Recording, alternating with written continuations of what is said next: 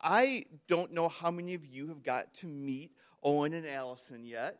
Um, a number of them, it has been, they've been around hanging out here for a number of months, and it has been, been great to get to know them.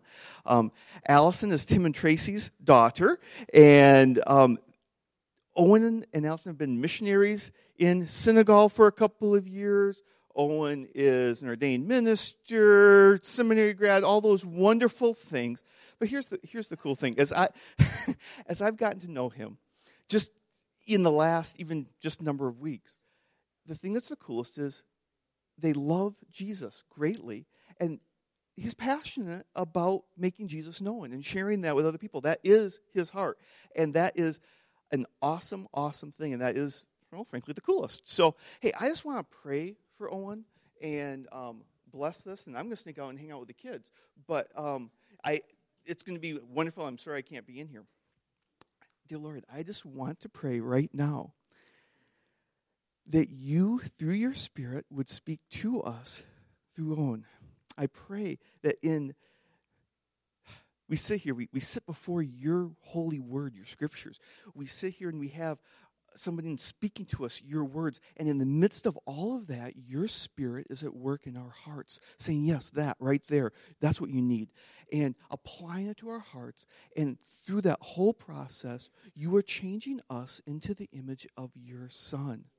Lord, and I would pray that right now, in this time, that you would use Owen to do that, that you would speak through him. Lord, I pray that you would bless, that you would leave us not the same, that you would give us a desire to grow, to walk ever closer with you, Lord.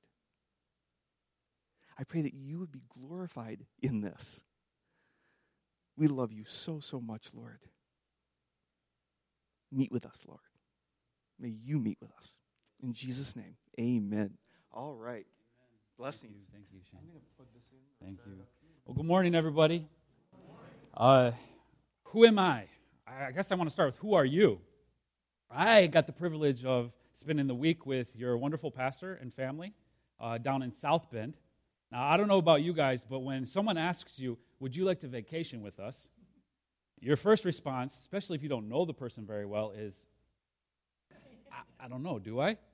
And uh, that's what uh, happened with uh, Kevin and I when he asked, Hey, would you like to come down and tour South Bend and see Shipshewana and go to the beach with the family? Uh, stay with us in our house. Now, I have five kids. There's five of us, and you know how many they have. We had 18 people in one house. At one point, I think it was 20. Uh, and so, what a wonderful time, though. I would like to say, just, you guys are blessed, aren't you? To have such wonderful leaders, have such a wonderful example of someone who is just living sold out for Christ. Uh, that's a wonderful family. Uh, man, I, I got to know them pretty well over those few days. Uh, I think if you can burp and other things in front of people, you're pretty close. And so, uh, what a great time. But who are, who, who are you and who am I? He, he mentioned it, and throughout the conference, people coming up and asking us, oh, Who are you? Where are you from? And it reminded me of uh, our time when we were in Senegal the same questions. Everybody wants to know who you are. And as Americans, we, we tend to answer that with our career. So I'm stuck because if you ask me, who are you? I would first say, I'm a carpenter from Lansing. That's where I got my start. Uh, I was mentored in the Lord and in carpentry by John Schaefer. Many of you may know the Schaefer family. Uh, and that's who I am. At least that's my career. And uh, other people, you know, would say, well, you're an, uh, an, a missionary. And, and, and they're like, oh, a missionary. And, and that, that's always really cool when you're hanging out with pastors. You can walk into a group and say, well, I was a missionary, an apostle of, you know. And, or there's another angle you can take. I'm a homeless bum. We tend to make ourselves sound better than what we are. But the reality is, is I'm homeless, in a sense. Uh, I mean, I get to live and stay with my in laws during our sabbatical season, but I'm homeless. Now, I would never say that I'm homeless. That's not the way I would see myself. Uh, but by the definition, that's who I am. And there are many of us in this room that we're carrying titles. We're carrying uh, um, an idea with us, and either we're making ourselves better than what we are or lesser than who we are. And so in Senegal, we found ourselves struggling with this because it's a Muslim majority country. We walk in, and the last thing we want anyone to know is that we're missionaries, right? Because I don't know about you guys, but in most the part of the world, missionary is a curse word. Uh, it's someone who comes and exploits. Uh, they think of the old colonial powers. And so the last thing is missionary. And even worse than missionary is the word Christian. And if they find out that you're a pastor who's a missionary trying to lead others to become followers of Christ, that's it's complicated, right? And so you're, you're, you're asking yourself, what, what, you know, what do I say? Who am I? And this was a struggle Allie and I faced and our team faced when we're there. Um, and it leads to the bracelet that I'm wearing that says loved by God. You see, our identity is locked up in God's love for us. That's who we are. And this passage, uh, Jeremiah 29, behind the whole scene that we're going to look at is this idea of loved by God. And what is happening in your life, what is going on right now, is not who you are. It's what's happening or it's what you're doing. You're loved by God. Once you come to realize that, that's who you are, your identity becomes clear. And I love to tell the story of my friend Brett in Senegal. When we were, when we were figuring this out, he finally was just done with it. And he started telling people, I'm a follower of Jesus. I teach his word. Would you like to know him? And he walked into the southern uh, neighborhood below us, the neighborhood south of us, most dangerous part of the city with terrorist cells and everything, moved down in there, walked into the community, and said, I am a follower of Jesus. I teach his word. I want to show you who he is. May I do that? And he went into the local, they say, chef de quartier, the chief of the community, and he said those words. And for centuries, missionaries have come in in different ways, and there's been different experiences in that community. And the chief said, Because you spoke the truth and told me who you were, you have my blessing. And for two years, there was a church that grew and was planted. And it came against all sorts of uh, conflict and hate. And every single time we had a problem with the community, we went back to that chef and said, You said we have your blessing. He said, Yes. Will you fix this problem? He said, Yes. And he did. And right now, today, there's a church meeting today in that neighborhood. And I think about how that would have never happened if you if we would have just kept on, you know, beating around the bush, kept on, you know, struggling with our identity, um, fear of maybe reprisal or, you know, conflict, instead of just saying, no, this is who we are. And so if you open your Bibles to Jeremiah 29, this passage is a wonderful passage. And we're going to just read it. And my prayer is that the Lord will speak to your heart and you would be strengthened in your identity. So may the Lord come, speak to us today, reveal to us what it is you're saying. Just wipe away the lies, wipe away all of the confusion. Lord, from, from the anger to the hopelessness, just bring clarity and speak to our hearts in Jesus' name. So let's get started. Jeremiah 29 1. These are the words of the letter of Jeremiah the prophet, sent from Jerusalem to the surviving elders of the exile, to the priests, the prophets, and all the people whom Nebuchadnezzar had been taken into exile from Jerusalem to Babylon. This was after King Je- uh. Who can say that word? Jehoiachin. Can you believe it? I actually took Hebrew and I can't still pronounce that word. And the queen mother, the eunuchs, and the officials of Judea and Jerusalem, the craftsmen, and the metal workers had departed from Jerusalem. The letter was sent by the hand of Elazar, the son of Zephaniah, or Zephaniah, and Gemariah, the son of Hilkiah, whom Zedekiah, king of Judah, sent to Babylon to Nebuchadnezzar. I want to stop there, and I want to just, I'm sorry, I, I, get a little nervous when I go into new territory. Uh, I've been watching Kevin and how he does it, like have you stand, and I was praying, Lord, like, how much of this can I like ad- adapt? And then how much do I can I be myself? You know, is it okay if I be myself? So I'm, I'm probably going to break all the rules, what you're comfortable with, what you're used to doing. Uh, but I, I want to focus in verse by verse. And I want to ask you guys to listen to what the Lord is saying, not to what I'm saying. What is the Lord saying to you? You see, this passage is a great title Bloom Where You're Planted. Bloom Where You're Planted. And I want to talk to you about um, a hope that is offered to you. A hope that is offered to you. You see,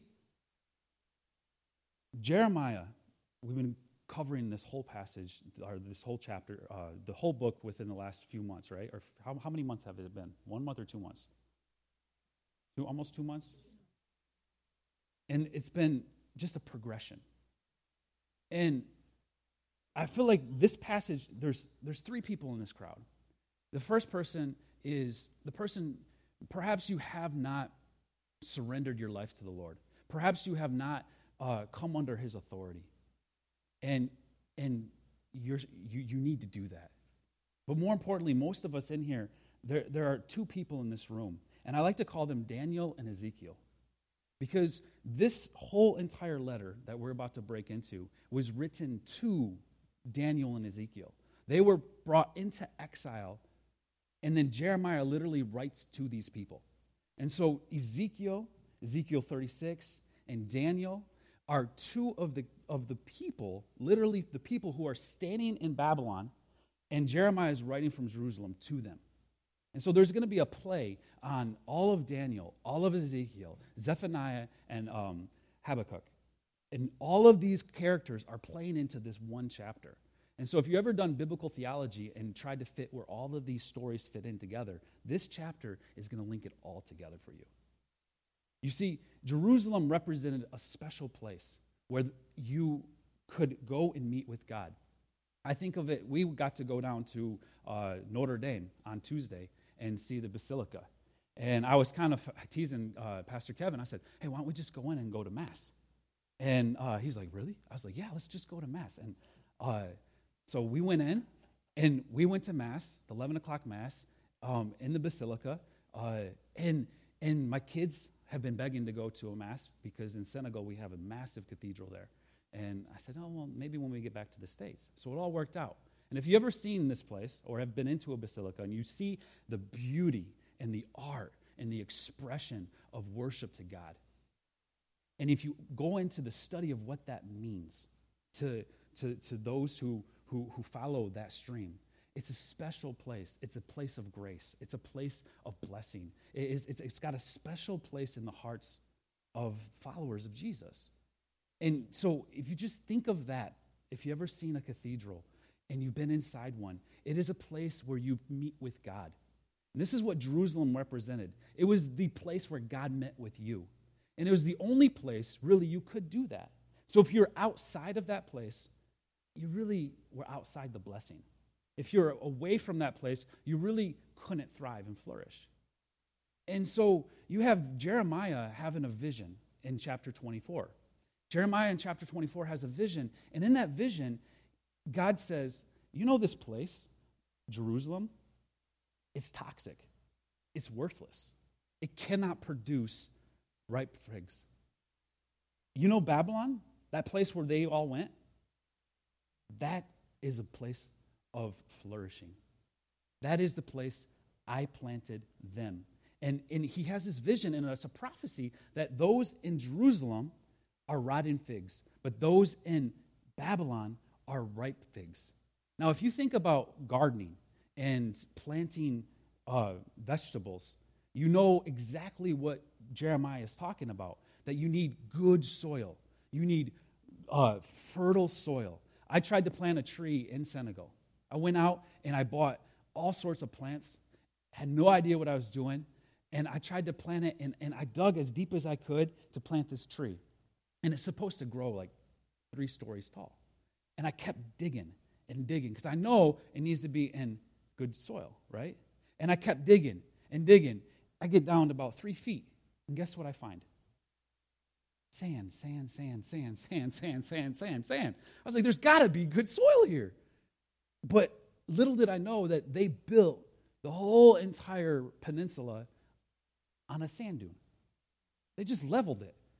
And so we're living on a sand dune. And I'm digging, I'm like, what do you do? How do you do this?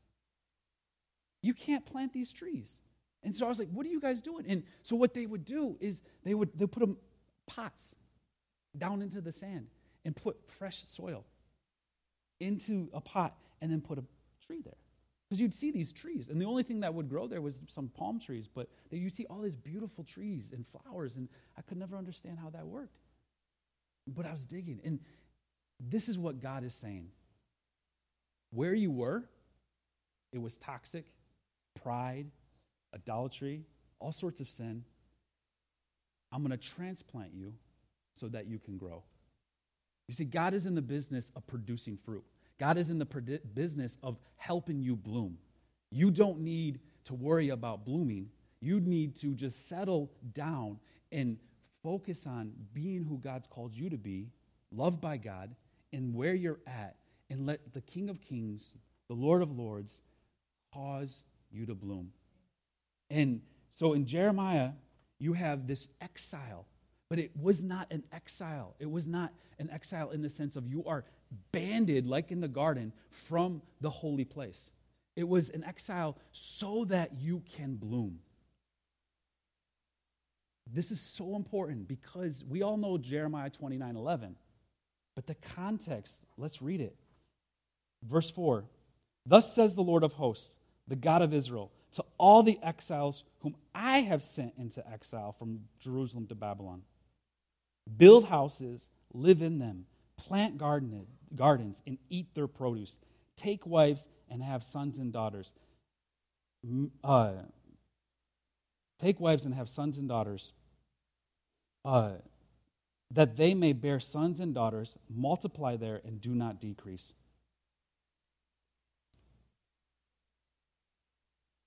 God wants us to bloom. He wants us to flourish. And a lot of times we turn our back on God because we don't realize that in order to flourish, He has to prune us or place us in the place where we can grow. And the message that the Lord's really laid on my heart is there's two people I, I really want to just push into this. Two people in this room. One is like Daniel, and one is like Ezekiel. The first person is, is angry at God. The first person is, is upset about the circumstance you're in. And my, my challenge to you is to see it like Daniel saw it. My challenge to you is to be like Daniel, flourish in a foreign context. You see, he commands them to go and build. He commands them to go and plant and to marry. And this command, I think, is a command that we could really take for ourselves, and that is to just settle down, make a long term investment, to, to settle down and make maybe a cultural adjustment to settle down, maybe make a lifetime commitment. And I really think that when God moves into our lives and has this time of change, and there's a time of upheaval, and there's a time of, of, of, of really just transplanting someone, we get upset. We get mad. We say things like, Well, I don't have any friends here. Well, I don't have my community here. I don't have my church or my security. And you could put whatever that is in there. I know most of us have gone through transition. But what I think the Lord is challenging Daniel and Ezekiel and the group that went into exile, He's challenging them. He's saying to them, Look, I did this. Get over it. Settle down. Live in it. I did this. Get over it. This is my hand, my doing. Settle down. Now, think about that. We cause a lot of pain in our lives, right? We do things to us, we, we to ourselves. We do things like um, eat the wrong food or hang out the wrong people, or maybe we just cause pain in our own lives. And God is telling them, like, they did this in a sense to themselves. They disobeyed God, they refused to do what He said. But then God's like, wait, wait, but I did this. So there's this play in our lives about things happen to us because we make decisions, but then God is bigger than that. He knows what's going on, and He's going to bring something good out of it. We just need to partner with Him and bloom where we're planted. If we do this, then we will see the promise. We will see the plans that the Lord has for us. We will see all of these things come out of us. You see, I believe that the verse 11, which we'll get to, comes after these imperatives to build, to plant, to marry.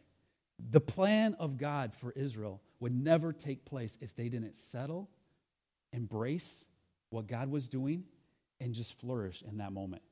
And a lot of times we want the plan of the Lord for our lives. A lot of times we want God to, to, to just fulfill what He's promised, and we yet we refuse to bloom where we're planted.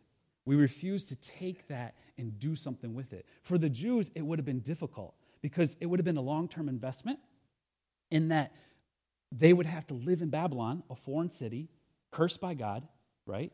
That's in their mind, it's cursed by God. They're the enemy. They'd have to live there for a lifetime. The whole idea of, of, of marrying, having children, and giving your children to marriage is this idea of a lifetime. The whole idea of a generation, the whole idea of 70. And Jeremiah, he's talking about a lifetime. You pick this up when he talks about Nebuchadnezzar, his son, and his grandson. And there's, a, there's three generations here. God is promising this is going to be a lifetime, so settle down. Make a long term investment. Now, this is, this is so important to grasp because God has already prophesied that this is going to happen. And if you look at 27, 28, 29 of, of Jeremiah, there is this battle taking place between lies false prophets, and Jeremiah.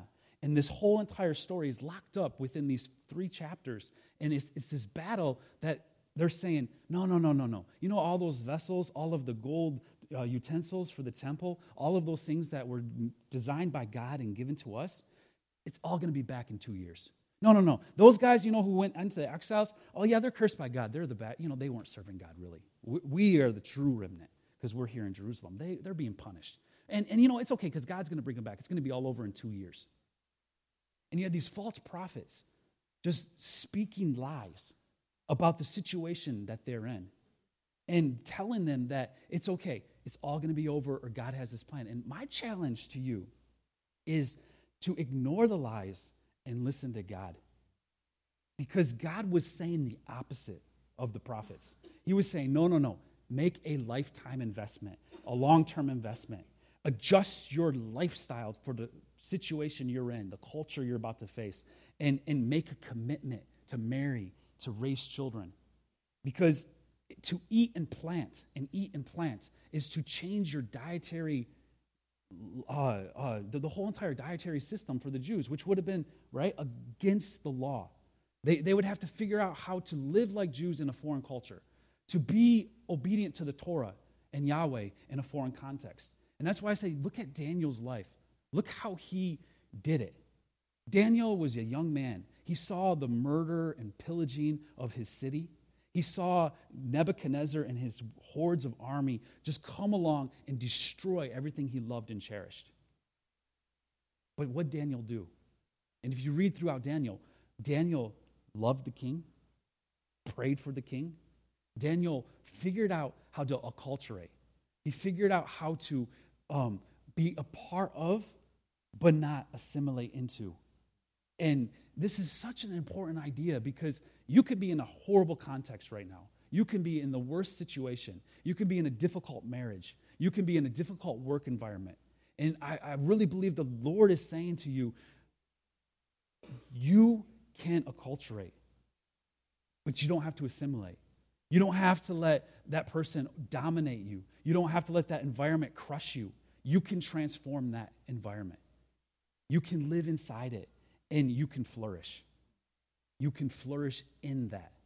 And a lot of times we feel like we have to just get out of the mess we're in or run from the problem, right? From last week, run out of prison. And God's like, no, I'm going to do something